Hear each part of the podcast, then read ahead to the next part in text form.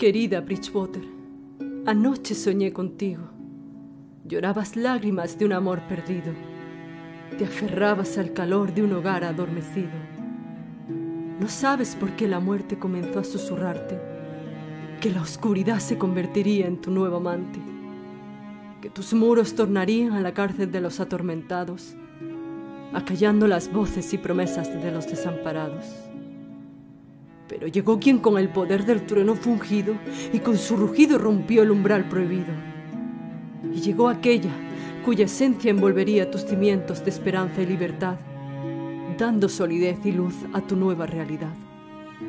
Y llegó Laura, que despojaría la insondable oscuridad, bañando con su gracia tu mermada divinidad. Y llegó ella, con su alegría y locura apasionada, asfixiando el dolor oculto tras tu mirada.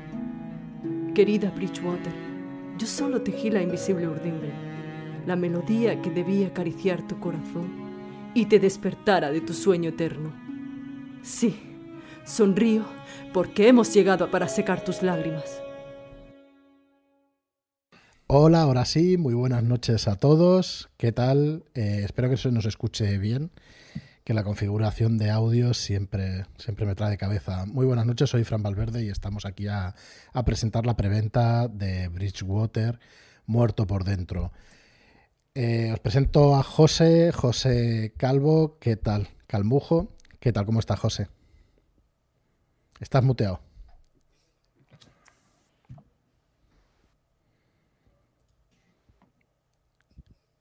Sigues muteado, tío. Estás muteado, sí. Sigue muteado y si no, pues vamos con Iván. No, no, no, perfecto, nada, no, perdonar, perdonar. Muy bien, ¿qué tal, José? Buenas noches. Majetas y majetes, buenas noches. Estoy aquí con mi super invento que lo he tocado y ahora. Ahora sí. Ahora sí, ahora perfecto. Muy bien, pues eh, nada, bienvenido, bienvenido a la presentación de Bridgewater. Y ahora vamos, vamos al meollo, pero presentemos antes a Iván, que es hago, hago, un hago, un descargo primero y, digo que no me hago responsable de mis propias opiniones. Perfecto. Iván, ¿qué tal? Iván Fernández Hola, ¿qué tal? buenas noches a todos. Muy buenas. Y como siempre, Joaquín y Marlock, muy buenas. Buenas noches. Hola, buenas noches. Muy buenas noches a todos. ¿Qué tal? Bueno, como siempre, bueno, como siempre, apenas lo digo, pero bueno, hoy lo diré. Las, en las preguntas, por favor, en el chat en mayúsculas, por si acaso tenemos mucho movimiento, que sea más fácil de localizarlas. Y, que controlate. Creo que van nombrando ya gente del chat. Muy buenas noches, Iker Sander. Eh, Dolor Infinito, nos, tenemos aquí a Dolor Infinito en el chat. Joaquín, Burriato, Neburgame, Ismael, Juanma. bienvenidos todos. Rolero Viejo, hace buen caldo bienvenidos, espero que os guste la charla de hoy, que va a ser, como decimos, por la presentación de Bridgewater, que, bueno, muchos de vosotros, si habéis visto, si habéis escuchado, mejor dicho, los podcasts, si nos seguís en el, en el chat de Telegram, pues ya sabéis que mañana es la, eh, la preventa, empieza la preventa, del día 23 de, de abril hasta el día 14 de mayo de Bridgewater Muerto por Dentro. Eh, está abierta en estos momentos ya la preventa, quedan un par de horitas, bueno, una horita y media ya para las 12 y la tenemos abierta. Y ahora repasaremos qué es lo que incluye, pero antes vamos, eh, sin enrollarme mucho, como siempre, que siempre me enrollo demasiado, vamos a explicar eh, qué es exactamente Bridgewater muerto por dentro. Bueno, solamente yo decir que es un escenario para la quinta edición de las reglas SRD, OpenGL, para las reglas liberadas de Dungeons and Dragons, ¿vale? No se puede poner físicamente, pero es para, para que nos entendamos todos, pues es, está basado en el reglamento de, la SDR de Dungeons and Dragons. Eh, la SDR es el System Document Reference, o sea, es un documento de referencia, y la OGL es la licencia que permite su uso, ¿vale? Eh, pero bueno, esos son tecnicismos. Al final se juega de la misma manera que cualquier juego clásico de Dungeons and Dragons. Pero es un escenario muy peculiar porque es un escenario de fantasía oscura. Enseguida voy a dejar a los autores que, nos lo puedan explicar. Solo decir que al que le guste la literatura eh, la fantasía oscura, en, eh, mis palabras, en mi opinión, esto es lo que jugaría si jugara rol un autor como Joe Abercrombie, si jugara rol, jugaría a Bridgewater muerto por dentro. ¿vale? Que con eso creo que, se explica bastante el espíritu, digamos, el alma de la ambientación. Ahora a ver si los autores están de acuerdo, porque, porque yo he lanzado aquí. Así que nada, si quieres empezar, Iván, a explicarnos eh, qué vamos a encontrar en este Bridgewater y de qué va esta ambientación, y vamos alternando con, con José. José. Hmm. De acuerdo, pues sí, como bien has dicho, eh, Bridgewater es un, escenario de campaña, ¿no? un escenario que, se sitúa dentro de la ciudad de Bridgewater, basado en una ambientación de, fantasía oscura. Bridgewater es una ciudad que situada en un reino ficticio, el reino de Tirs, o bueno, un reino, una región, la región de Tirs. Y si por algo es peculiar Bridgewater es porque es una ciudad eh, infecta, por decirlo rápido. una ciudad difícil de vivir, una ciudad sucia, donde la gente intenta salir adelante luchando contra las injusticias, eh, pasando hambre, pasándolo mal, donde es más fácil morir por una infección o por una puñalada que morir eh, haciendo un gran acto heroico de luchando contra dragones o algo así. Eh, nosotros como escritores, como creadores, hemos querido eso, acotar un poco este mundo tan amplio del universo fantástico, ¿no? Y, centrarnos en, ese aspecto más, más sórdido, más, más oscuro, porque bueno, creemos que es una manera muy buena de contar historias. No todas las historias tienen que salir bien, no todo tiene que ser luz, sino que dentro de la oscuridad y de en las esquinas sucias y, como digo, infectas eh, de Bridgewater, también puede haber buenas historias que contar. Muy bien, José, ¿nos quieres ampliar un poquito esto o vamos a ir desgranando, vamos desgranando si queréis el, libro y lo que va a incluir? Sí, mejor vamos desgranando un poco más que añadir además a lo que ha dicho Iván bien explicado, o sea que perfecto. Coincido con lo de Abercrombie, o sea que... Sí, ¿has tenido oportunidad de leerlo? Porque al final eh, todos tenemos un poco en la cabeza esta fantasía oscura y eso, pero, sí, sí, no todos los autores son iguales. He, leído, he leído la primera ley, o sea que... Sí, igual que yo a mí, vamos, me recuerda muchísimo y creo que es el tono, ¿no? Que se busca, que yo eh, igual es de mal gusto, pero cuando realmente estás en una pelea, si te dan un puñetazo y te saltan los dientes, igual alguno se te queda en la boca y tienes que masticar ese diente, es así de crudo, es así de feo y es así de, de duro a la ambientación. Bueno, pues eh, si queréis hago un, un, repaso por encima de lo que va a incluir el libro y luego entramos en más detalle y a ver las preguntas que nos quieran que nos quieran hacer los que están en el chat. Eh, a ver, lo que vais a encontrar. Yo los voy, a, los voy apuntando y luego las Vale, perfecto, Joaquín. Pues vas diciendo tú, yo no intento no meterme en ellas porque si no las repetimos.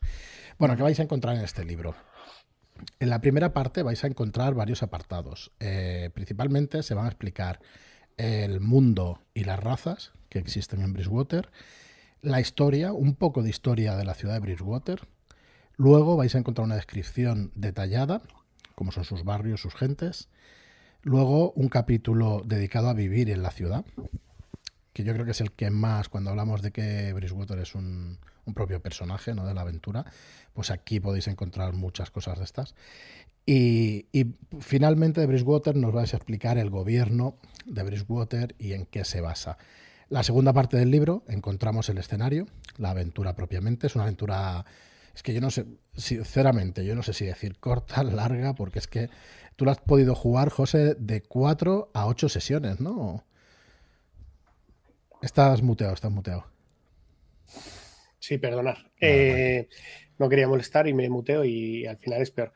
No se oye nada eh, de fondo, ¿eh? O sea que puedes dejarte el micro. Perfecto. Bien, mira, em, las, los playtests que hemos hecho y las veces que la he jugado eh, ha, habido un rango variedad, variado ¿no? de, la duración de, la aventura. ¿no? Yo vendría a decir, pues mira, 8 por 2, 16, yo diría que rondaría las 16 horas. ¿Vale? Más que en sesiones, vamos a ponerlo en horas. Yo diría que. fácil, sí. Yo diría que las 16 horas de partida duraría, ¿no? Eh, eh, también obviamente depende un poco del, gusto de, la mesa que tengas o, de, cuánto le guste a la mesa eh, entretenerse en ciertos detalles. Cuanto más se entretengan tanto en detalles narrativos como, como en vivir la ciudad, obviamente ese tiempo se puede extender. Y cuanto más vayan al meollo, que también los habrá de eh, vamos, a, vamos a jugar la aventura rápido, vamos a hacer lo que haya que... Es, eh, la aventura es una aventura investigación, con lo cual vamos a investigar rápido, vamos a intentar eh, resolver los casos que se nos están presentando, lo que está pasando, ¿no? Y, vamos rápido, vamos a resolverlo. Si vas a piñón o vas a obviamente pues el tiempo puede que se te reduzca, ¿no? Pero yo calculo que unas 16 horas de, sesión, o sea, de, partida hay. Eso sin contar que vayas metiendo todas las semillas de aventura que, que hemos añadido, todas, eh, todas todos las... Lugares, eh, en realidad, ¿no? Todo, todo lo, lo, extras y en todos los escenarios, todas las escenas que hay, siempre hay un, un, un pequeño, eh, una pequeña acotación que de, decimos no sé qué, no sé qué, otras historias, ¿no? Es bajo el apelativo ese de otras historias en cada escenario siempre viene entre una, dos eh, semillas de aventura, ¿no? Que, que, ayudan un poco también a dar color a esa escena o a, o a ese, a ese, eh, a ese punto, ¿no? De la historia o de, y de Bridgewater, ¿no? Que ayuda, pues eso, pues si los, los personajes no, no, los jugadores buscan más, ¿no? O, o el máster busca o la, o la máster busca eh, eh, meter más, alargar más, disfrutar más de la ciudad, pues tiene ahí un montón de, un montón de, de opciones ¿no? que puede añadir y puede, pues eso, eh, tejer un, un, y, perdona, una historia. Y eso es con lo que le dais, pero si cualquiera se trabaja lo suyo, la verdad es que te pueden salir una cantidad de historias bastante, bastante importantes.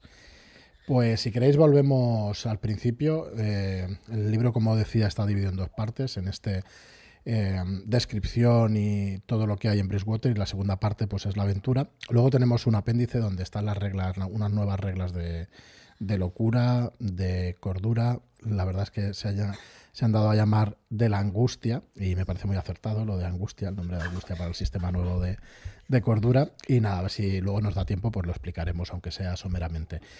Pero, eh, Iván, como tú tienes que marcharte, no, no, estarás hasta el final. Si quieres, vamos contigo y explícanos un poco, volviendo a la primera parte, eh, cómo es el mundo de Bridgewater, qué pasa con sus razas y qué motivos tienen para, para tener esas interacciones entre ellos o esas no interacciones. ¿Cómo, cómo funciona este mundo, esta ambientación? Sí, bueno, pues eh, lo primero que, como hemos destacado ya, como hemos dicho, Bridgewater es una ciudad en la que, en la que se sitúa la, la aventura, es un escenario, y una de las primeras cosas que, que José y yo quisimos, como, como autores de, de, Bridgewater Muerto por Dentro, que quisimos resaltar, es que queríamos eh, eliminar o quitar un poquito del cuadro general las razas típicas de, de fantasía, eh, tanto los, los elfos, enanos, como los medianos quitar con entre comillas, ¿vale?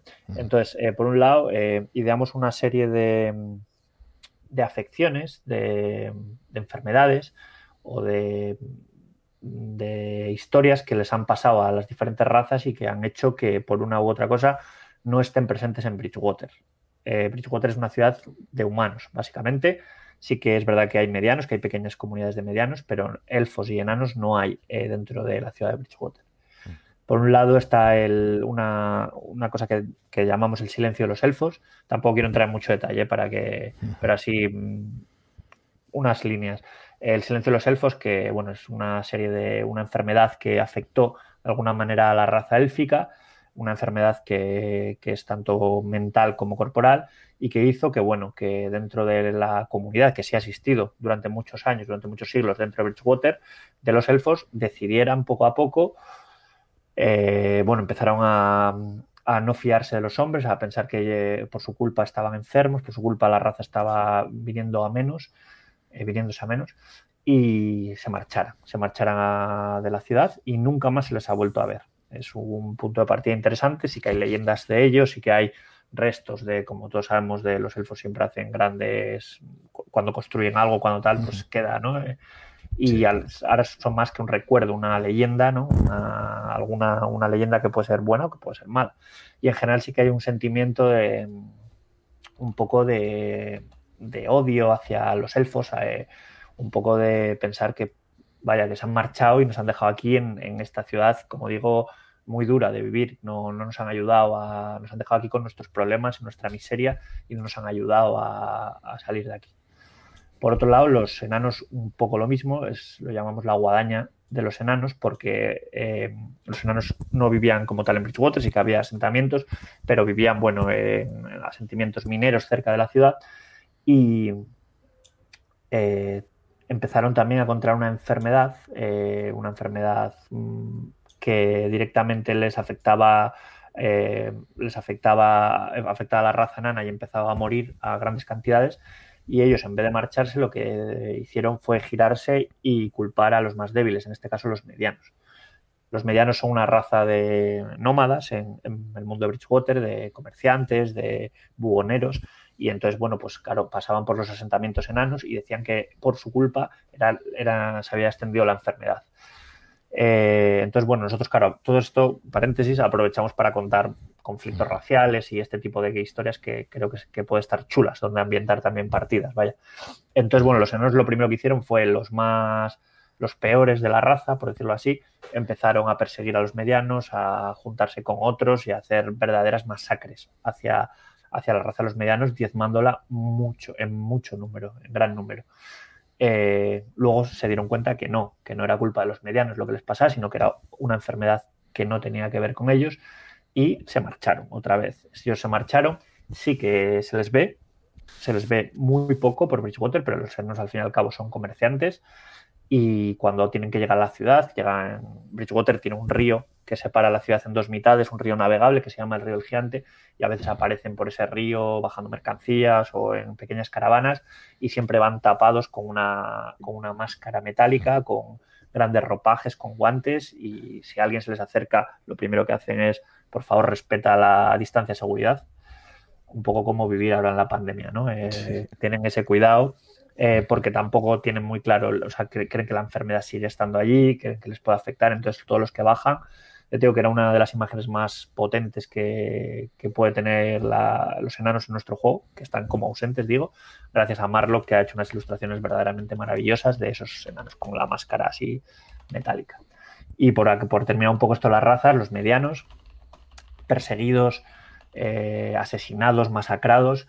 Eh, a pesar de ello, siguen siendo los malos de la película y sus pequeñas comunidades que viven entre los hombres en Bridgewater eh, son vistas con mucho recelo, principalmente porque son una raza que, a pesar de todo lo que les ha pasado, históricamente que lo contamos, no solo la matanza de los enanos, sino que, bueno, han sido una raza que no ha sido, no ha estado, no ha tenido unos grandes asentamientos, entonces siempre, siempre han sido extranjeros en tierras extrañas, siempre eh, han tenido que desempeñar las profesiones más eh, menos afortunadas, es decir, eh, se dedican a, limpiar alcantarillas, a los trabajos un poco más que nadie más quiere hacer.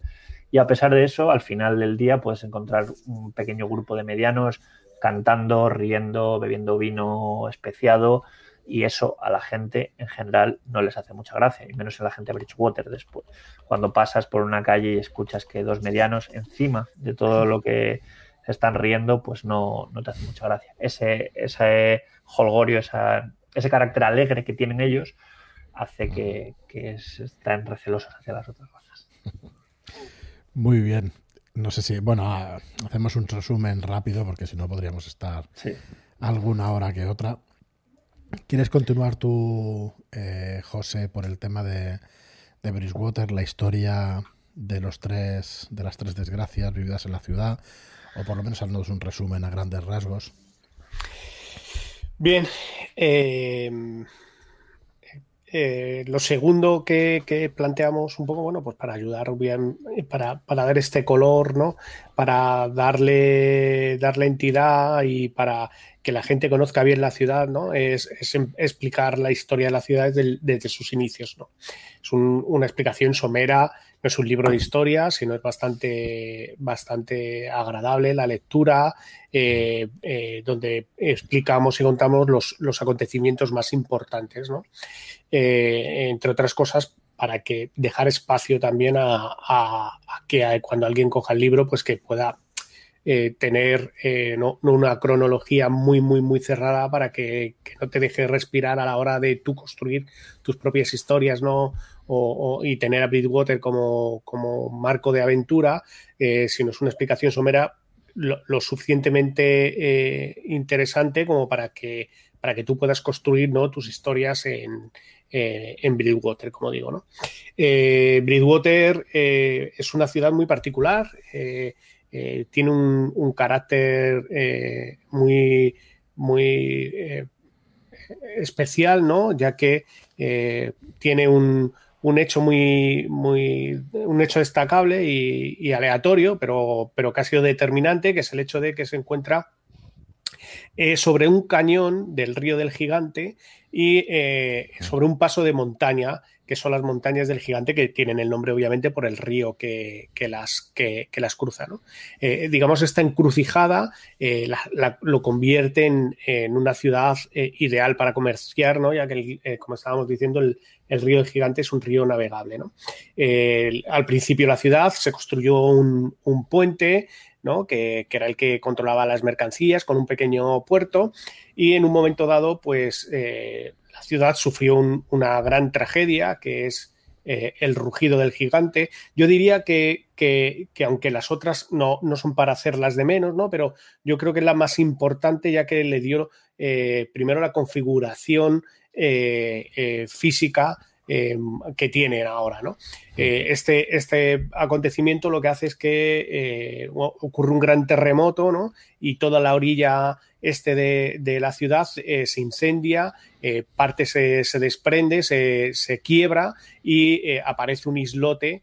¿no? que a partir de ese momento, este islote intermedio, ¿no? que va, a adquirir el nombre del gavilán, ¿no?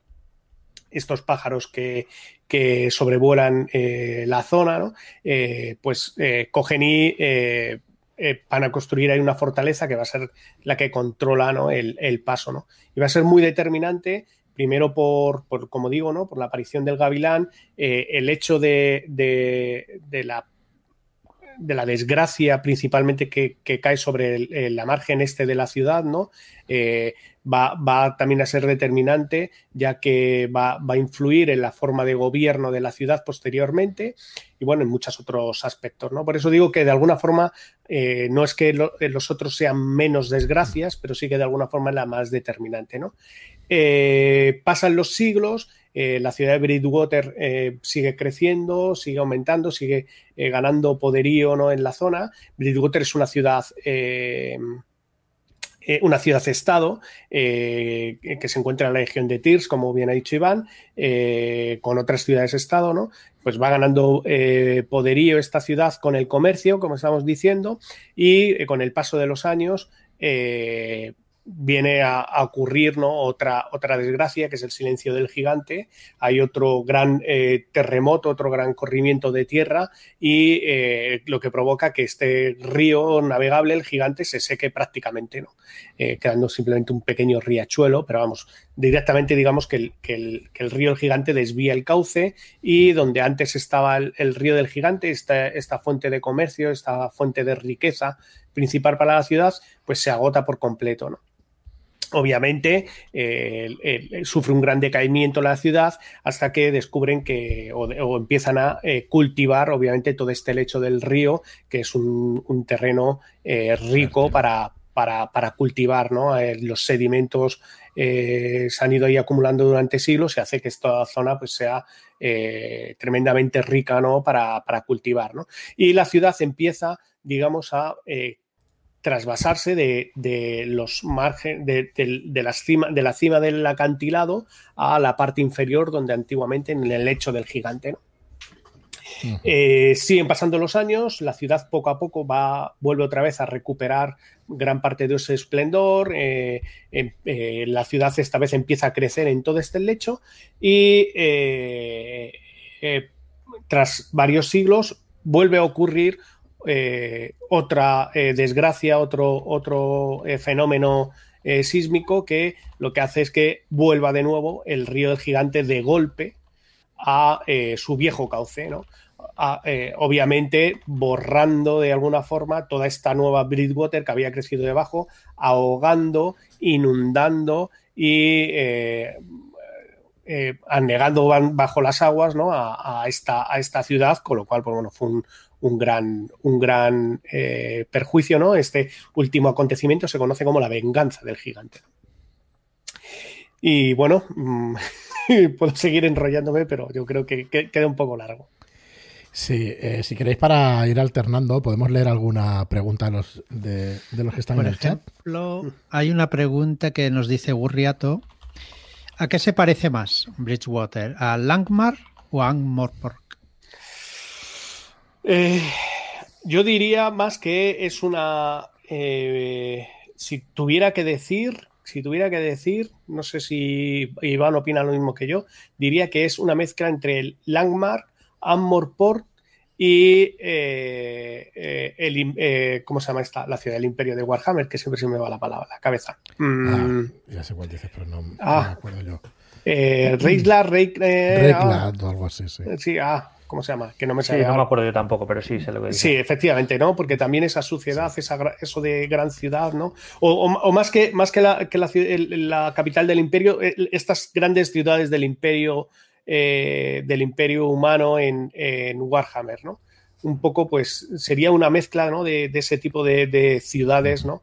Eh, que, que hay incluso, incluso yo diría que también vamos a mezclar ya con las eh, ciudades de, de Simbarou, ¿no? Estas nuevas ciudades que, que crea el imperio de Amberetor, estas eh, grandes eh, ciudades donde los humanos, eh, los ambrianos vuelven ¿no? a, crecer, ¿no? Pues yo diría que es una especie de mezcla de esas ciudades donde se, se junta mucha gente, ¿no? Y, y, bueno, pues eso, es- hay mucha suciedad, mucha porquería y mucho, mucha desgracia.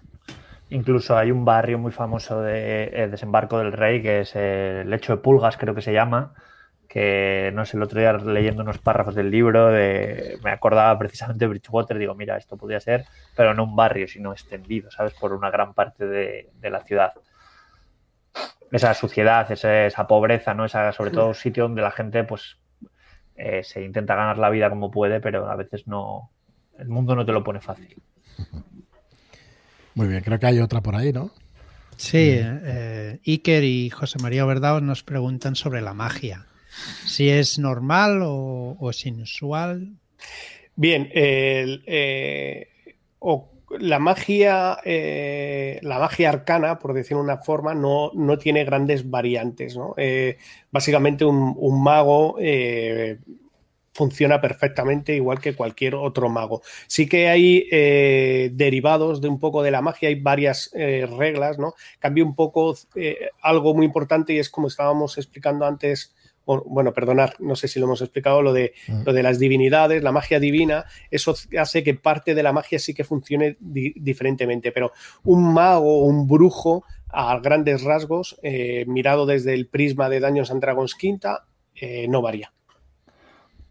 Lo que pasa es que sí que, perdón, que añado eh, lo que dice José ahí precisamente eh, en torno a las deidades, a la religión, sí que hablamos de, de que no existen dioses como tal, por lo menos no se veneran como tal eh, dentro de Bridgewater, sino que es más que es un- una religión conceptual, por decirlo así. Es decir, no se venera al dios de la guerra, sino que se venera al concepto de la guerra o se crean escuelas de pensamientos. Conceptotecas en torno a las que pensar y vivir en torno a uno de esos conceptos. Hay un par de ellas famosas en Bridgewater, una es la de el misterio eh, y otra es la del tiempo. Y es más eso, como una corriente filosófica, una escuela de pensamiento en la que, por ejemplo, la del tiempo, se llega a pensar que el tiempo no es una no es lineal, sino que bueno, que de alguna manera es una cosa cíclica y que extendiendo el pasado, estudiando el pasado, puedo llegar a, a predecir el futuro, etcétera, etcétera. Pero Es, vamos, más, es- es más una sopa con tropezores, como dijimos. sí. Muy bien. Eh, a ver, ¿qué más? ¿Por dónde podemos seguir? Si queréis. eh, bueno, no, vamos a ver. eh, el tema de qué incluye la descripción detallada de Bridgewater se la dejamos para que la descubran. Para que la descubran los compradores de, de la aventura y todo eso. Pero lo de vivir en la ciudad y. y, y este tema, ¿qué van a encontrar? Eh, habéis descrito. Perdonad, eh, habéis descrito encuentros aleatorios y personajes no jugadores que se pueden encontrar por toda la ciudad. Hay bastantes de estos. Esto puede hacer que se enriquezca y era lo que decía que bueno que al final el, carácter de la ciudad y todo eso pues viene determinado pues por la gente que la que la habita. Explicarnos un poco quién van a poder encontrar y luego nos metemos en el gobierno de Bridgewater que creo que, que está interesante el tema Hmm. también ahí. al ser, bueno, pues como decimos, un escenario, le, aparte contar la historia y un poco la, ¿no? El, cómo se organiza a nivel social o cómo se organiza también a nivel político, eh, los encuentros aleatorios y la diferencia que hay entre los barrios y las calles nos ha parecido bastante relevante para darle esa, esa vida a la ciudad. Eh, como digo, vivir la ciudad es, eh, es, un apartado que va a incluir el libro, que eso incluye una lista eh, con descripciones, con, con, encuentros aleatorios o no tan aleatorios para que el máster los use como, como, mejor le convenga. Uh -huh. Y hemos intentado de alguna manera hacer eh, un cuadro muy grande de, de, lo que es la ciudad. Es decir, incluimos encuentros aleatorios con la hija de una de las familias nobles, una niña malcriada que cuando encuentra los aventureros le piden que jueguen con ella o una pastelera de la zona normal, por decirlo así, de la clase media, que dentro de Bridgewater no es decir mucho, que bueno, pues se dedica a hacer pasteles y que tiene algunos problemas, o incluso como todos estamos pensando, pues bajando un poquito más a, a las zonas más oscuras de Bridgewater, pues encuentros no tan no tan deseables con personajes bastante oscurillos. Bueno, lo, lo, de la niña en esta ambientación no sé si me acercaría mucho. ¿eh? Sí. no sé yo. No solo, perdona, no solo en no solo en este apartado, en este apartado sí que quedan descritos un poco este, este los encuentros aleatorios de la gente, de cuando van los personajes investigando, porque al fin y al cabo Muerto por dentro es una aventura de investigación. Van investigando por la ciudad, eh, los puedo usar el máster para, para, para ver qué se encuentran, con quién hablan, etcétera, etcétera sino que también dentro de las descripciones de los lugares, eh, algunas semillas de aventuras más desarrolladas que vendrán al final del libro. Hemos intentado eso, ir jalonando toda la, todo el libro, todo Bridgewater, con pequeñas semillas, con pequeñas cosas que pueden dar un poco de vida a, a eso, a vuestras partidas, a las partidas de los que los jueguen. Y una de las cosas más interesantes para mí es eh, dentro de eso, de los encuentros ya de la propia aventura, de los escenarios, es una lista de tags que hemos puesto que intentan de alguna manera abarcar eh, sensaciones más allá de, la descripción de lo que pasa o lo que ves, sino que también hemos intentado añadir pequeñas pinceladas de cómo huele, eh, vuelve a llover, eh, hay una sensación de humedad, eso huele de repente a, pues, a chimenea o a comida pasada o cosas así, que creo que pueden, que están, son al final referencias, ayudas para que si el máster las quiere usar, pues bueno, dan un poco más de colorido, ¿no? A que al fin y al cabo los jugadores estén en Bridgewater y sientan eh, esa lluvia que cae constantemente, ese peligro, ese, ese descenso a los abismos, ¿no? Por, decir, por decirlo de alguna manera.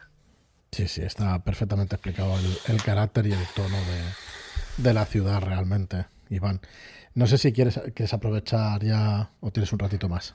No, me puedo quedar un poquito más, Muy que bien, me, me, voy a tener que ir en breve, pero... Pues eh, nada, José, ¿no? eh, explícanos entonces el gobierno de Bridgewater, qué encontramos y, bueno, lo enlazo, perdona Joaquín, que te lo enlazo con una pregunta del chat de, de Iker que, que, dice, veo que hay intrigas políticas en la ciudad y tal, y ya, ya lo estoy, como lo conozco, ya estoy viendo que en la cabeza tiene un hervidero ya de, de cosas. Dice, ¿estaremos ante partidas políticas tipo vampiro? Hombre, no sé si se llegará a eso, porque Vampiro pues tiene mucho de eso. Pero sí que hay, sí que hay facciones en la ciudad y el consejo, así que explícanos un poco de qué van. Bien, efectivamente. Eh, eh, yo diría más, no solo está el consejo como, como tal, uh -huh. sino también hay otros agentes eh, interesados en la ciudad, ¿no? que, que, que se, se explican, aunque la aventura en un principio eh, no, no, entran, ¿no? Pero sí que es cierto que se explican. Tú puedes, obviamente, como, como máster, eh, meterlos, ¿no? Y, y, y, meter ese, ese juego un poco político si quieres, sin ningún problema, porque vienen explicados y, bueno, pues oportunidades no hay, ¿no? Eh, o sea, perdona, oportunidades no fallan no, para, no para, para meterlos, ¿no? Como había comentado en, en, su momento, la Bridgewater está gobernada por un consejo el consejo eh, consiste en, tres eh, eh, sillones, ¿no? Tres recios sillones de madera que se encuentran en el, en el gavilán, donde en cada uno se, se sienta uno de un representante elegido eh, por, por, por, un grupo ¿no? de, de, de, presión o de poder ¿no? de, de Bridgewater. Eh, el primero de ellos, que siempre hablamos, es el, el, sillón de recio de la nobleza, ¿no? Eh, la nobleza de Bridgewater eh, no, es nobleza porque haya habido ningún rey ni nada por el estilo, sino es la nobleza porque son eh, la gente eh, de poder de Bridgewater, ¿no? Familias eh, antiguas de, de, Bridgewater que, bueno, pues fueron escalando, fueron adquiriendo poder dentro de la ciudad, ¿no? Y estas familias terminan de alguna forma de adquirir un grado al que le llamamos nobleza, ¿no? Eh, eh, estas eh, familias antiguas y rancias de, de, Bridgewater, ¿no? Pues su representante, eh, ellas eh, principalmente todas eh, suelen vivir en lo que es la orilla oeste, ¿no? principalmente en la zona norte de la orilla oeste, que es el Altocillo, ¿no? Eh, eh, y bueno, pues estas familias, sus representantes Aconirda, ¿no? es un, un, hombre bastante importante, bastante poderoso, con, con, un control muy importante en la ciudad, ya que, ya que es el, el dueño del, del banco de, de puntas ¿no? y de, de, la ciudad, ¿no? Es el que controla un poco el poder económico. Y bueno, pues este hombre eh, es el representante ¿no? de, las, de, de la nobleza. ¿no? Eh, junto, junto a él o, o enfrente a él está eh, Ser Sedir, es una ex dama de la justicia, como bien ha comentado Iván, eh, no hay divinidades como tal, sino el poder, es muy importante en toda la meditación el poder de la creencia, ¿no? el, el, poder de, que, que, se consigue creyendo en algo, ¿no? Cuando, cuando, muchas personas tienen fe en algo, cuando muchas personas creen que, que algo eh, es posible o que algo tiene poder, ¿no? Al final, eh, ese, esa creencia hace que, que, que, esto se convierta en, digamos, en una re, en realidad eh, divina o realidad poderosa, ¿no? ¿Estamos hablando realidad... de esos terroristas o de Bridgewater? Estamos hablando también, también, bien eso, también. Sí, sí, eh, eh, pues esta, esta mujer, Sere Sedir, es una ex dama de la justicia, una de las ciudades eh, cercanas que se llama eh, Blackwall, creo que es el nombre, si no estoy confundido, bueno, pues tiene, tiene un, un gobierno eh, eh, donde eh, está regida de alguna forma por estas damas de la justicia. ¿no? Pues Sere Sedir fue una miembro de, esta orden religiosa jurista ¿no? de, mujeres que son fieles creentes ¿no? de la justicia. Además, aquí en esta ciudad se cree que la justicia tiene un carácter femenino ¿no? y bueno, pues las eh, damas de la justicia son todas mujeres. Eh, y bueno, eh, pues eso. Las damas de la justicia, pues esta mujer es una ex dama de la justicia, ¿no? su mente es, eh, hiperclara, es una persona con una inteligencia y una perspicacia muy, muy grandes y eh, cuando llegó a Bridgewater exiliada ¿no? o, apartada de, de, este grupo, pues eh, rápidamente eh, empezó a escalar puestos, posiciones y ha terminado de alguna forma siendo elegida como representante de esta burguesía. ¿no? La burguesía, básicamente, cuando hablamos de burguesía, no hablamos del señor que tiene una tienda de telas, sino hablamos del tipo que importa las telas. ¿no? Uh -huh. Es alta burguesía, ¿no? Realmente. Sí. Eh, bueno, pues, perdón, Seresedir es la representante de, esta orilla este, ¿no? Eh, como hemos, eh, hemos comentado antes, eh, el, el, el rugido del gigante eh, arrolló esta, este ala, ¿no? Y bueno, o sea, esta orilla y del gran incendio y en su honor, en honor a los, en honor a lo, en recuerdo a los muertos, no en honor a los muertos, en recuerdo a los muertos y a, eso que sufrió tanto la orilla este, el sillón que se sienta es el sillón de ébano, es un sillón de negro, ¿no? Y entre medias, digamos, mediando un poco entre los dos poderes, pues se encuentra eh, Lars eh, ¿no? Digo Jammerdot, que es eh, la capitana de la Guardia. Eh, antes había dicho que, los, representantes se eligen. Eh, miento un poco porque la representante del, asiento del Gavilán, la capitana de la Guardia, es siempre la capitán o el capitán de la Guardia, ¿no? el, el que se sienta en, en, el sillón del Gavilán. ¿no? Con lo cual me refiero no selecto, tanto en cuanto eh, aunque sí el capitán sí que es electo, pero una vez eres capitán, a, a, ocupas uh -huh. directamente el puesto. Y eh, estos, estas tres, estos tres sillones están apoyados de forma pseudo consultiva por dos asientos menores, ¿no? que son el asiento de los sirvientes, donde el representante es Roland Tecelán que es el, representante de los sirvientes y de los pequeños comerciantes, ¿no? Eh, eh, se sienta ahí y, en el, y, el quinto es el, asiento del ausente, eh, que es está ostentado en este momento por Osa Barisca, ¿no? que es la representante de todo ese persona que no tiene domicilio fijo en, en Bridgewater. O sea que tenemos ahí, tenemos ahí politiqueo a tope. De hecho, si me permitís, yo creo que no es un spoiler, cómo empieza la aventura, es que se llama precisamente a los personajes jugadores, ¿no? Por parte de este consejo para contar que en alguien que, que sea de fuera y que no sepa de la política de la ciudad para que se ocupen de un asunto que ahí ya no voy a entrar. Pero bueno, si es una aventura de investigación y misterio, pues imaginaos lo que va a pasar. Em, eh, oye, José, ¿te han preguntado por el tema de los nombres en esta aventura? Yo sí recuerdo haberte preguntado. Em, me parece que tienen muchísimo carácter los nombres, eh, desde Bridgewater hasta con Irda y todos estos nombres con esa personalidad. Mm, ¿De dónde salen? Bueno, eh, es un poco es un poco trabajo de, mi compañero Iván y, mío, ¿no? sí, que es cierto que, que hay una serie de nombres que, que, tienen cierta raíz. A mí siempre me ha gustado mucho em, eh, el norte, eh, tanto el norte del país como el norte de Europa, y, eh, estos nombres, ¿no? Con, de alguna forma con raíz, como Lars eh, o, demás, ¿no? Pues sí que tienen un poco, beben un poco ¿no? de, esa, de esa cultura, o, o Roland Tecelán, ¿no? Que como bien eh, vino a, puntualizar eh, eh, Arturo, es, a ver si me sale. Arturo, ayúdame, por favor, que no me acuerdo lo que es terceran, que no me sale ahora la palabra. Es tejedor, perdón, mm, en, gallego, ¿no?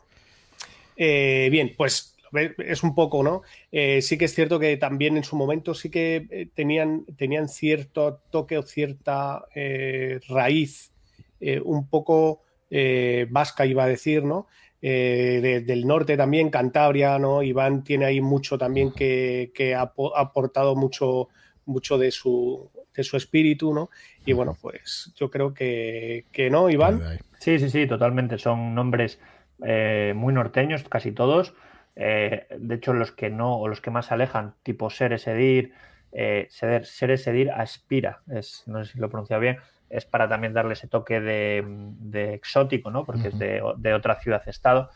Y sí, la verdad es que, que Bridgewater le estuvimos dando muchas vueltas, porque al fin y al cabo es, eh, un nombre en inglés, no a ver cómo encajaba, pero creo que tiene la suficiente eh, sonoridad como para poder ser casi un nombre a eso, a Astur, Cántabro, Celta, ¿sabes?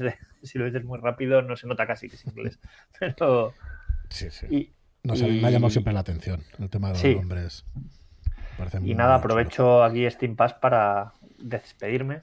muy bien, me, reclama la vida, lo pues siento mucho. Y nada, un eh, placer.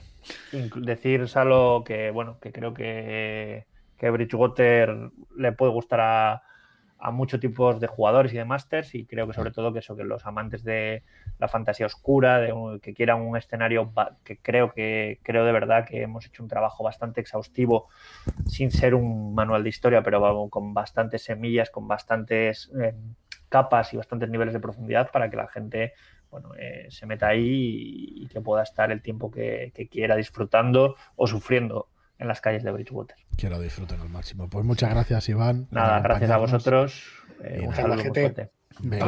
hasta luego. Mira, nos dice Neko de su K, nos dice, y la diversión de tratar de escribir los nombres bien. Que eso también lo tiene, ¿no? sí, sí, sí, sí. Ha, habido, ha, habido, ha habido ciertos nombres. Eh, eh, Roland Tecelán eh, ha, corrido, ha corrido una suerte bastante variada que, que, vamos, o sea, el texto ha tenido que haber tres, cuatro revisiones y decir, hostias, que no se nos escape ninguno, porque, vamos, se han escrito algún nombre ha habido que, que ya digo, el de Roland Tecelán es el, el que más ha sufrido, porque sí que me acuerdo que digo, no, por Dios, o sea, está otra vez mal escrito, ¿no? O sea... Muy bien, oye, pues si queréis hacemos, hacemos aquí un paréntesis. Luego acabamos de, cerrar el tema de la ciudad para explicar a, los que nos estén viendo y luego al vídeo que quedará eh, todo el tema de la preventa que va a incluir. Eh, Marlo Pobre lo tenemos aquí callado cuando es el autor del arte y nos tiene que explicar varias cositas. Pero bueno, ahora, ahora lo vemos. Vamos, os voy a compartir pantalla y vemos aquí. A si lo encuentro la página de preventa, que bueno, como os decía antes, pues ya la tenéis abierta. Eh, oye, interrumpidme eh, vosotros, porque yo cojo la directa también, empiezo, empiezo aquí a hablar y puedo estar un rato.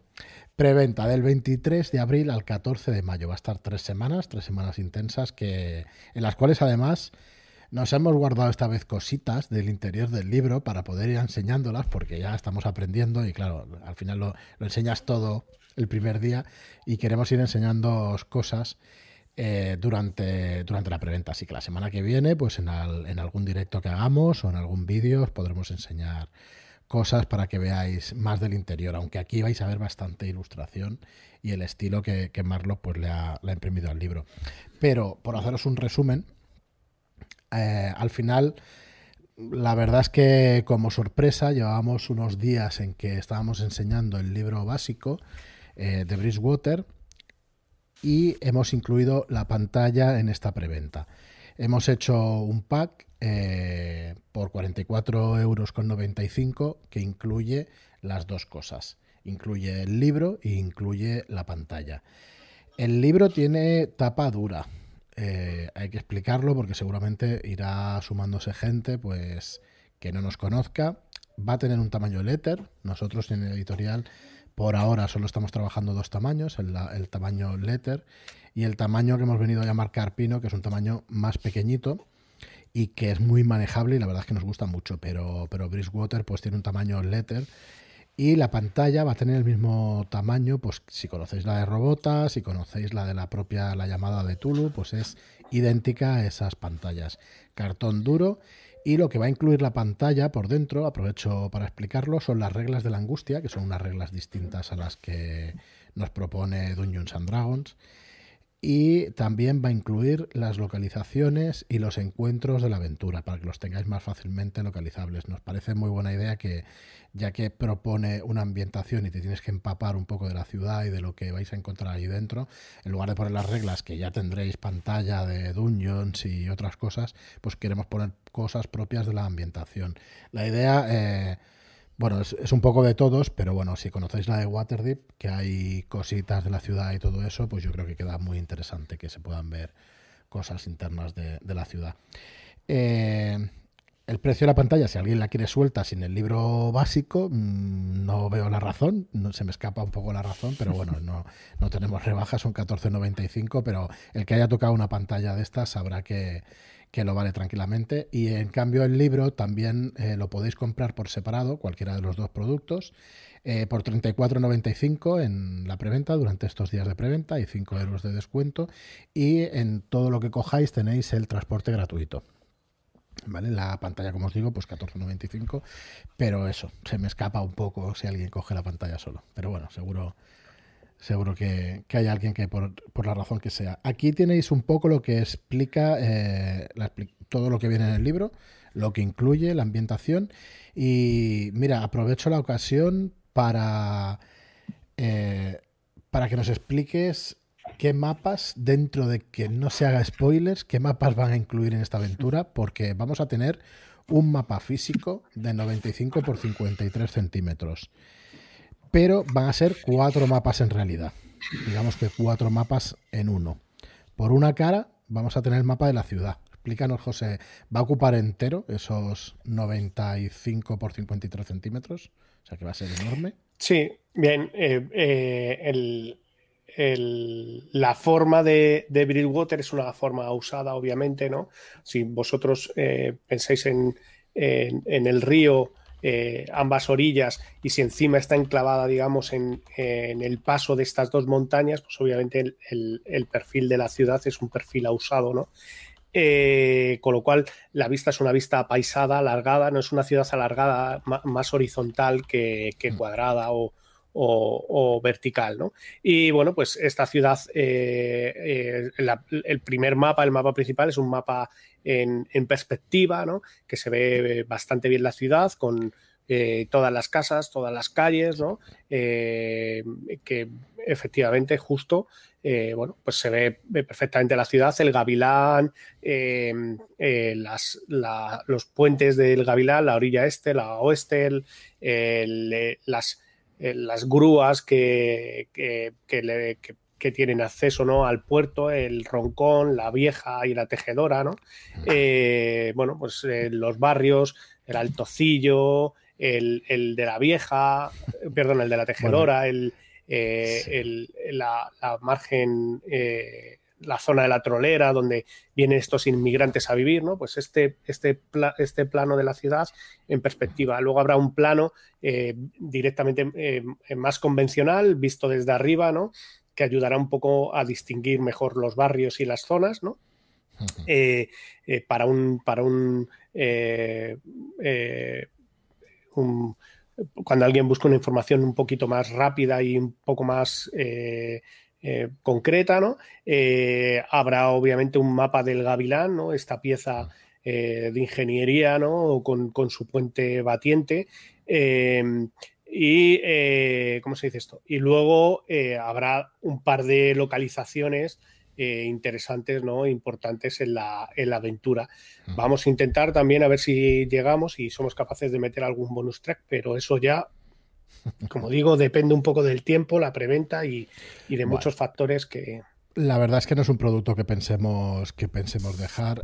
nos preguntaba Curino si, que él no es mucho de pantalla, que le gustaría, que le hubiera gustado más, pues eh, más aventuras y, más cosas. Entonces, eh, ahora le estaba contestando yo aquí en el chat que habrá Shadow Shots y efectivamente desarrollaremos pues más aventuras en forma de Shadow Shots.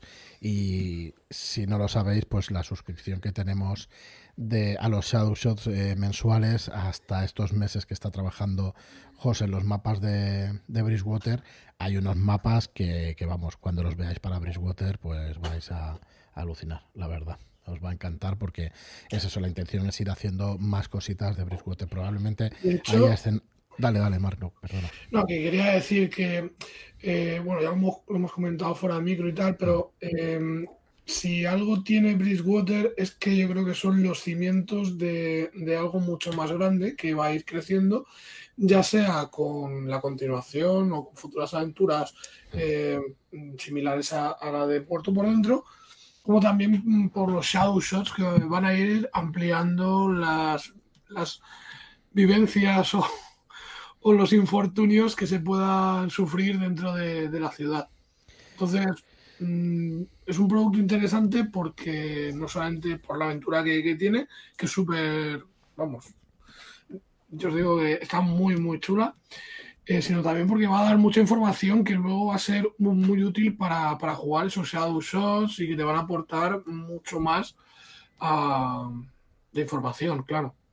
Entonces, sí, eh, ah, hablando con, bueno, ya hemos hablado y, hemos eh, comentado y reiteramos, Iván y yo, nuestra idea es que sea una ciudad viva y, tenga eh, mucho color y que, y, que, y que sea una ciudad rica, ¿no? con multitud de puntos de vista y, exprimible todo lo que pueda ser. ¿no?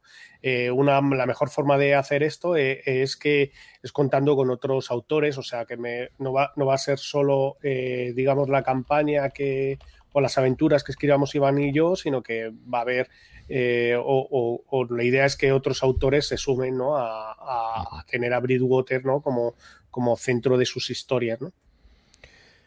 Muy bien. Eh, Marlock, ya que habías empezado, si quieres explicarnos un poco el arte y lo que vemos ahora en pantalla de estos personajes. Estos son los PJs, los que vienen eh, pregenerados, pero que podéis jugar con cualquier otro que os podáis hacer. Aprovecho para decir que nos están preguntando si estará la ficha disponible en Roll20.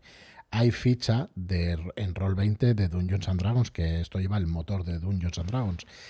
Pero si podemos hacer la variación de la angustia y de todo eso, pues sí, nos encantaría meterla y, bueno, ya hemos metido varias en Roll20, así que no hay mayor problema. O sea que supongo que sí que la podremos, que la podremos poner. Pero bueno, de todas formas se puede jugar con lo que hay de, Dungeons. Y te dejo, más, dale al, arte, por favor. Pues bueno, básicamente, eh, como podéis ver, el trabajo principal es eh, a base de fotomontajes, o sea, son, eh, en este caso, son fotografías que han sido retocadas, que, tienen ese aspecto más pictórico y que, bueno, que le dan un, aspecto conjunto a, todo el libro realista, pero también pues con un poco de, sensación de, artesanía, ¿no? Entonces, a mí es algo que me, gusta, esta mezcla de, conceptos y, bueno, el, arte sigue un poco ese, patrón, ¿no? se, recurre a la fotografía eh, en, este, en esta aventura, en Bridgewater. Vamos a ver muchas fotografías retocadas, todas ellas con, bueno, con una serie de filtros y tratamientos para, para hacer que tenga la sensación de que es pictórico. Es engañoso porque algunos son pictóricos de verdad, pero no, no, no, lo parece. No, quería cortarte, pero no hay no hay solo fotografías, hay mucho de dibujo también. Sí, hay, cosas dibujadas, pero la idea, esto, como siempre suelo recurrir al mid painting, que es una técnica que me gusta mucho, es, eh, es un poco engañar a, la vista, ¿no? Es el tratar fotografía y pintura y, hacer ahí una especie de, de mezcla que bueno, que sea evocadora, que, que de un que personalmente me gusta mucho como los sacados que da y te permite pues eh, hacer cosas, no sé, a mí me parece que muy interesantes, ¿no? Entonces, bueno, hemos ido trabajando diferentes escenarios con personajes. A falta de. en el grupo suelo pedir fotografías a la gente que quiera aparecer en las aventuras y en este caso me quedé sin demasiados recursos. Entonces, al final terminé aprovechando lo, propio y, nada, ahí estoy. que quede constancia. Y, bueno, lo dicho, eh, fotografía, retoque fotográfico y, y bueno, mano de chapa y pintura. Pero muchas manos, unas cuantas. Bueno, eh, tiene sus cosas. Hay, hay ilustraciones que, te llevan más y otras que te llevan menos tiempo, porque, por ejemplo, está súper sencilla, está tarde nada, pero es que el, problema no es, no es el hacerlo, el problema es, el conocimiento, El saber, el saber qué quieres hacer. A mí es siempre una de las cosas que que más me raya es, bueno, sí, pero ¿qué hago? Pues en este caso es que tuve súper claro ¿no? Eh, la escena, un grupo de soldados y tal que llegan a un árbol que, bueno, ya por lo visto ha calado y, parece que va a tener su historia este árbol, con esos eh, trozos de tela, ¿no? Que, que se mecen al viento y que a lo mejor pues tienen una historia detrás. Entonces, bueno, básicamente lo que intento en cada ilustración de las que se han ido incorporando es que cuenten algo más allá de lo que, que te den ambientación, que te cuenten, o sea, cómo son las calles, que, cómo es la gente y, y, bueno, que todo eso pues tenga un tono uniforme y que, y que se conserve durante toda la aventura. Hay bastante material, espero que vaya bien cargado de, ilustraciones y que el, malvado editor no me corte. Te vigilaremos de cerca. Si no, pero... acabará como el tipo este de ilustración ahí tirado en el suelo rajado. Marlock, eh, ¿los retratos de los personajes pregenerados los has hecho tú? Los pregenerados. Arturo. Los retratos eh, de los pregenerados son eh, imágenes de, de stock son todos los pregenerados, eh, pues gente vestida como sale ahí vestida. Entonces, se tocaba, como decías. Pero tiene un tratamiento importante, ¿eh? sí, claro. Y, de hecho hay algunas cosas que no llevan y que le he añadido y o, cambiarle el color.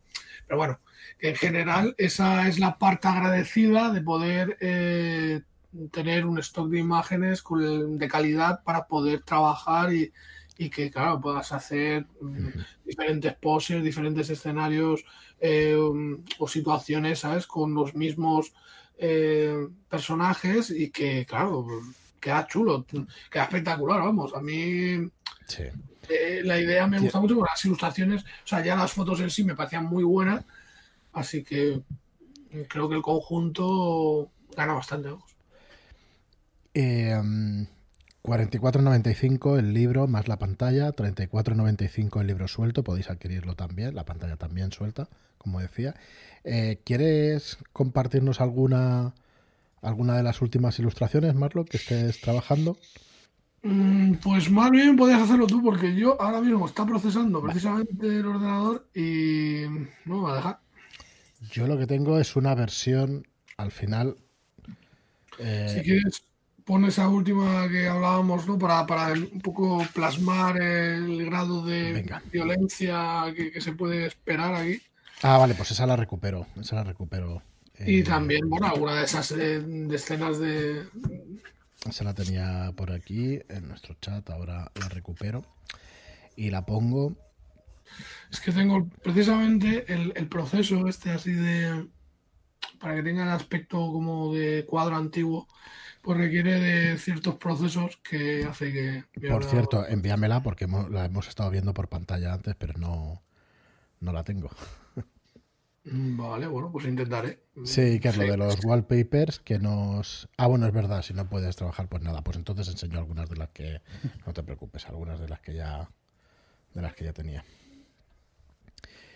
Mientras... Eh, sin hacer spoiler, ¿puedes recordarnos de qué va a ir la aventura, José? Yo ya sé que es un papelón, porque al final sin hacer spoiler es complicado, pues, pero, por lo menos eso, ¿qué, género va a ser y qué tipo de aventura?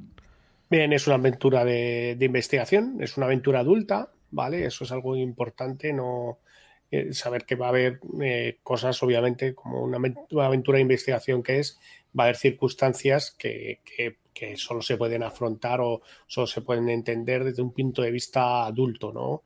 Eh, si, eh, alguien pretendiera eh, jugar la aventura con, gente más joven, pues tendría obviamente que, buscar ciertas explicaciones o, ciertas sustituciones de escenas, ¿no? Con lo cual, digamos que la aventura es una aventura adulta, ¿no? Que eso quede claro, ¿no? Es una aventura de investigación para recalcar esto que estoy diciendo, que empieza básicamente eh, porque a los personajes los han contratado para resolver unos asesinatos. Eh, los cadáveres eh, se pueden ver y bueno, pues me refiero, es una serie de asesinatos. El Consejo de Bridgewater cita a los personajes, de hecho, a uno de ellos principalmente es al que le, encarga buscar a un grupo ¿no? Para que, para que resuelva estos asesinatos, ya que hay una serie de circunstancias que impiden a la guardia de la ciudad eh, eh, investigarlos, ¿no? Y eh, se ven en la necesidad de, buscar a, gente de fuera de la ciudad para, para que investigue estos, estos asesinatos. Como digo, esta es la premisa, ¿vale? No, no, no nada está escrito en piedra.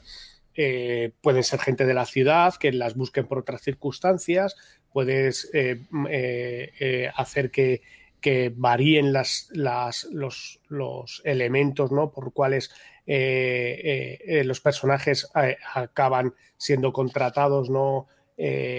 para, para, descubrir estos, investigar estos asesinatos. Pero la premisa base de, de, la aventura es esa, ¿no?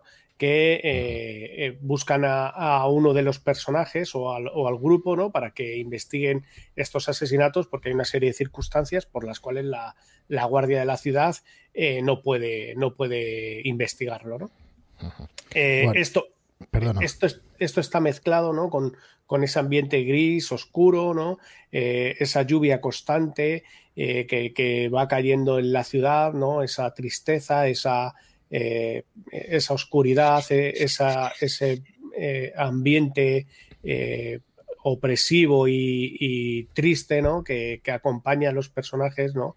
En, el inicio de la aventura y durante toda la aventura, por decirlo.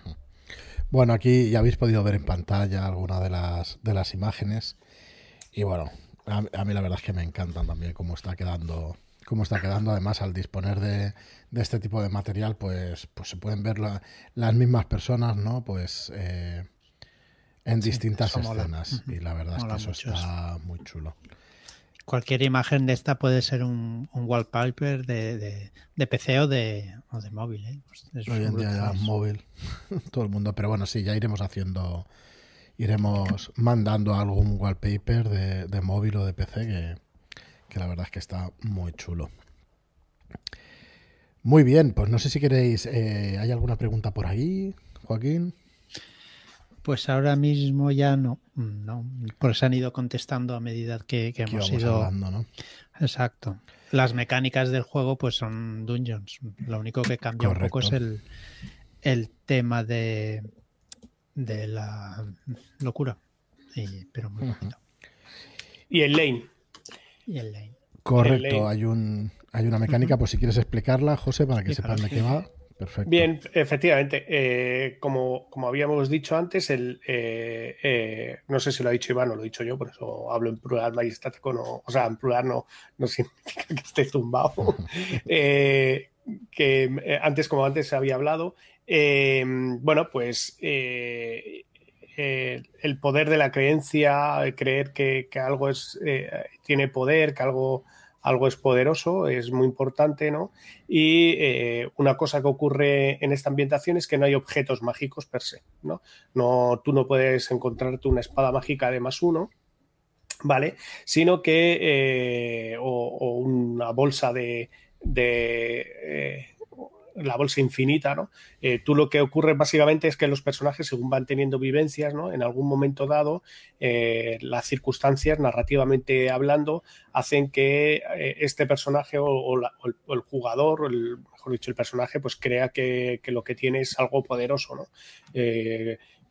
te arrastras, estás a punto de morir, coges la espada de, del matón eh, que, acabas de matar y, con ella la alzas. Y de un golpe eh, mortal y, decisivo le, le, la cabeza, ¿no?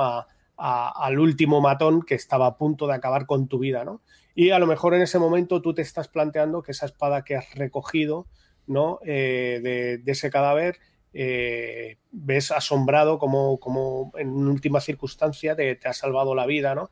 Y puedes empezar a plantearte o, empiezas a plantearte que cuando has echado mano eh, te ha parecido ver un extraño brillo en, el filo de la hoja, ¿no? Y eh, empiezas a pensar que posiblemente ese arma que acabas de coger sea mágica, ¿no? O, la espada de, tu abuelo, que siempre te ha servido muy bien, de repente te encuentras y te enfrentas a, una bestia oscura, ¿no?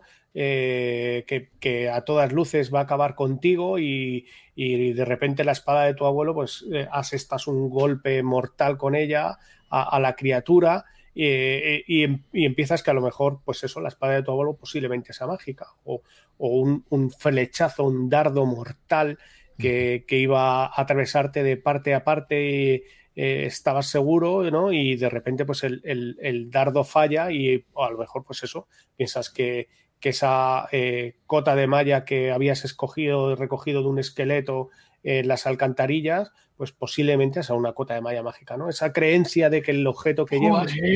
recogiendo gotas de malla de esqueletos en alcantarillas, tío. ¿Qué clase de vida es esa? Sí, sí, porque tú vas andando y de repente encuentras un esqueleto eh, abandonado, lleva una cota de malla eh, que se encuentra en un estado relativamente aceptable, ¿no? Para el tiempo que ha pasado con la humedad. Y tú dices, pues. Mm, eh, tengo la armadura que, me la acaba de destrozar. Eh, eh, este matón, ahí está, voy a cambiarme de armadura y voy a coger esta que, puede que me sea más útil. Y en ese momento te das cuenta que lo siguiente que recibes es un flechazo de una trampa mortal y la, y la cota de malla pues eh, te salva de él, ¿no? Pues en ese momento puedes plantearte que ese, esa cota de malla posiblemente que hayas escogido el esqueleto sea mágica, ¿no? A él no le salvó la vida, pero a ti te la ha salvado de una forma extraordinaria, ¿no? Esta creencia un poco narrativa de que, de que el objeto es mágico, ¿no? O, una, o una piedra extraña forma que te has encontrado y a partir de, esa, de repente, pues estás empezando a tener una suerte bárbara, puedes pensar que esa piedra es mágica, ¿no? Que te da, tiene, tiene de alguna forma, es una especie de talismán. Claro, pero una cosa, no, es infinito. ¿Eh? Que no es infinito, eso se puede hacer una vez por nivel, que yo recuerde. Efectivamente, efectivamente. Eh, eh, de, alguna forma esta creencia, digamos, lo que hace es que tu fe en que el objeto sea mágico la imbuye ¿no? de, esta, de esta magia, ¿no? Esta creencia en que el objeto que portas es mágico, pues, pues lo imbuye de alguna forma, ¿no? Y obviamente la, capacidad de compartir eh, esta fuerza vital con los objetos es limitada, ¿no? Eh, y, de alguna forma, pues eso, a cada nivel, pues tienes una opción, digamos, de, de, de, usar esta mecánica narrativa para que eh, algo que haya aparecido, eh, pues termine siendo mágico, ¿no? Puede ser tanto, tanto, como digo, un objeto mágico cada nivel, o puedes darte cuenta que esa espada que le cogiste al matón eh, no solo corta bien, sino cuando la cogiste te pareció que tenía un extraño brillo, ¿no? Y, de repente en la oscuridad más absoluta eh, empiezas a darte cuenta que la espada brilla y emite una leve, una tenue luz, con lo cual la espada ya no solo es mágica, por decir una forma, y hablando de efectos mecánicos de más uno, sino a lo mejor es una espada de más uno con, con luz, ¿no? Eh, los objetos van mejorando o pueden de alguna forma mejorar tu fe en que ese objeto está adquiriendo nuevas propiedades o tiene propiedades que tú no habías, no habías, no te habías percatado porque no se había dado la circunstancia, pues eh, van apareciendo, ¿no? Muy guay, la verdad es que muy guay. Eh, sí que hay alguna preguntilla más, ¿no, Joaquín? Sí, nos dicen sí, a ver, Uchite, las mecánicas de Dungeons van muy ligadas a la ambientación aventura. ¿O sería adaptable a otros sistemas? Bien, eh, cuando antes ha hablado Iván, eh, en, muchas circunstancias nos encontraremos, aparte de estas historias alternativas, hay unas tag, ¿no? Eh, hay, unas, hay unas pequeñas no diría ni, ni siquiera pinceladas, son, son pequeños elementos ¿no? que te ayudan a la hora de, dirigir o de, darle color ¿no? a estas, estas escenas. ¿no? Eh, eh, esto eh, puede convertirse tranquilamente, por decirte algo, en un, en, un aspecto de fate, por decir algo. ¿no? también las, las, las, escenas mm, o el planteamiento de la aventura es un planteamiento de la aventura que muy probablemente te puedas encontrar en una aventura de, de, un, de un eh, Gamso, ¿no? Eh, con, pistas que los personajes van a encontrar sí o sí, ¿no? O sea, eh, y con pistas secundarias que, pueden ir apoyadas por, las características, ¿no? Entonces, sí que es cierto que aunque obviamente estamos hablando de, usar Dungeons and Dragons y esto al, jugador típico de Dungeons and Dragons no le va a molestar, sí que es cierto que a, su vez a, alguien más acostumbrado, por ejemplo, pues a, como digo, a un sistema Gamso le, le va a resultar muy, eh, muy común a, aventuras que él ha leído, con lo cual, eh, básicamente, pues lo de siempre, o sea, los, las stats de los monstruos siempre son variables y las circunstancias y las trampas eh, es relativamente algo relativamente fácil de adaptar a, otros sistemas, ¿no? Sí. que es cierto, lo que voy es que, es que la aventura tiene muchas, muchos elementos de, de este tipo que, que, que a, alguien que no juega a Dungeons le, va a resultar muy, muy eh, de, mucha ayuda y, de, y, le va a facilitar o, le va a eh, incentivar de alguna forma la idea de que pueda, de que pueda traspasarlo al sistema relativamente que quiera. Muy bien, pues yo creo que pregunta más que respondida. Eh, nos dice en el chat también, Daniel, ¿qué tal? Un saludo. Daniel Pespinosa nos dice Noir medieval. Eso siempre mola. el noir siempre mola, así que sea medieval o sea de la actualidad. Y sí, la verdad es que se puede adaptar a cualquier sistema y, a cualquier bueno, a cualquier sistema de juego, porque es relativamente fácil de, adaptar. Tiene bastante más investigación que lo que es combate. De hecho, proponéis el tema de las subidas por los hitos, el tema de las subidas de nivel por hitos, no por. Pero bueno, que se puede hacer, ya sabéis. sí, obviamente se puede hacer por experiencia, pero, pero efectivamente, eh, para el, jugador de Dungeons and Dragons eh, eh, hay una serie de, circunstancias y de, y de, y de eventos que, que, invitan ¿no? a subir al personaje más que a, hablando de PX, ¿no? Pero vamos, es factible, ¿no? No es la primera, ¿eh? Que de Curse of Strat nosotros íbamos subiendo porque descubríamos cosas, no por, por combatir, íbamos cogiendo nuestros puntos de experiencia, pero no combatimos tanto y recuerdo haber, haber alcanzado el primer hito por el tema de, de, la, de, de la narrativa, ¿no? Del juego. Muy bien, pues eh, yo creo que si no tenéis más preguntas lo vamos a dejar aquí porque iremos haciendo más directos y más cositas que enseñar de Bridgewater. Tenemos muchas ganas de enseñar maquetación y todo eso, pero lo dejaremos para otro día porque, porque hay material. Hay, una cosa que, hemos pasado por alto y ahora leyendo por aquí lo que pone Iker, ¿no? Habla sobre el dinero, pero el dinero no hemos dicho cómo es el dinero. Es verdad. y, es una peculiaridad bastante interesante, creo yo. Sí, está chulo. Dale, dale. Sí, el, el sistema monetario de, esta ambientación, eh, como, hemos comentado antes, eh, o, en, otros momentos, bueno, básicamente como se comenta en el libro, eh, el, dinero evolucionó en el mundo de una forma muy particular, por unas circunstancias, ¿no? y los caminos y los derroteros por los cuales la moneda o, el, o el dinero ha evolucionado aquí son distintos. ¿no? Eh, eh, aquí el, origen del dinero es eh, las flechas que necesitabas tú para cazar, ¿no? Y los clavos que necesitabas tú para, construir, ¿no? Pues tu casa o, para construir tus muebles, ¿no?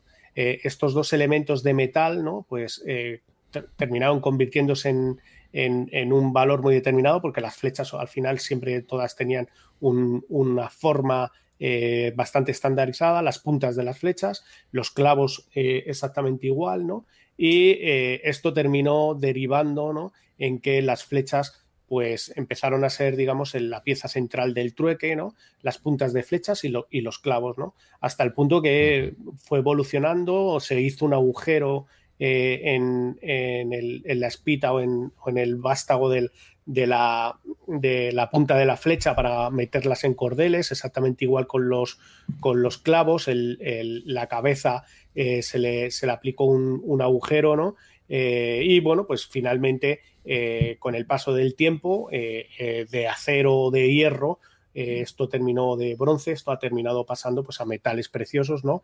las formas se han estilizado, las puntas de, las puntas de flecha ya no son puntas de flecha tan, tan, eh, eh, tan convencionales, sino que tienen esa forma, aunque sigues tú pudiendo afilarlas ¿no? y, terminar convirtiéndolas en una, en una punta de, una flecha, ¿no? atarla a un, a un, eh, a un palo y, disparar con ella. ¿no? Pero vamos, si alguien, los, los, nobles y los burgueses de Bridgewater sí que a lo mejor son capaces de cazar con, flechas de, con puntas de flechas de oro, ¿no? Pero, pero el resto de la gente, cuando, cuando apenas tienes eh, que dar de comer a tu familia y ir, ir disparando monedas, pues como que no, ¿no? Pero vamos, básicamente el origen del dinero es, eh, es este, ¿no? Eh, estas puntas de flecha y estos clavos que se necesitaban y bueno pues básicamente la moneda termina desarrollando siendo eso pues puntas de flecha y clavos no que se atan en, en, aros, se meten en, aros, ¿no? Eh, que, se abren, ¿no? Y, se paga, ¿no? Eh, además, eh, como hemos dicho, la circunstancia que tengan esta forma hace que no puedas llevar mucho tiempo el dinero en el bolsillo porque te acaba haciendo un agujero, con lo cual hay, que dar, hay que darle vida, o sea, hay que, exacto, tiene que, el dinero tiene que circular rápido porque lo único que te juegas es que te haga un agujero en el bolsillo y lo pierdas, ¿no? Muy bien, pues os voy a compartir por última vez la página de preventa. Shadowlands.es barra Bridgewater. Tenéis toda la información de la preventa en esta página. El libro base y la pantalla por 44.95 si preferís coger alguna de las cosas de las dos cosas por separado. Bridgewater muerto por dentro, el libro a 34.95 y la pantalla 14.95.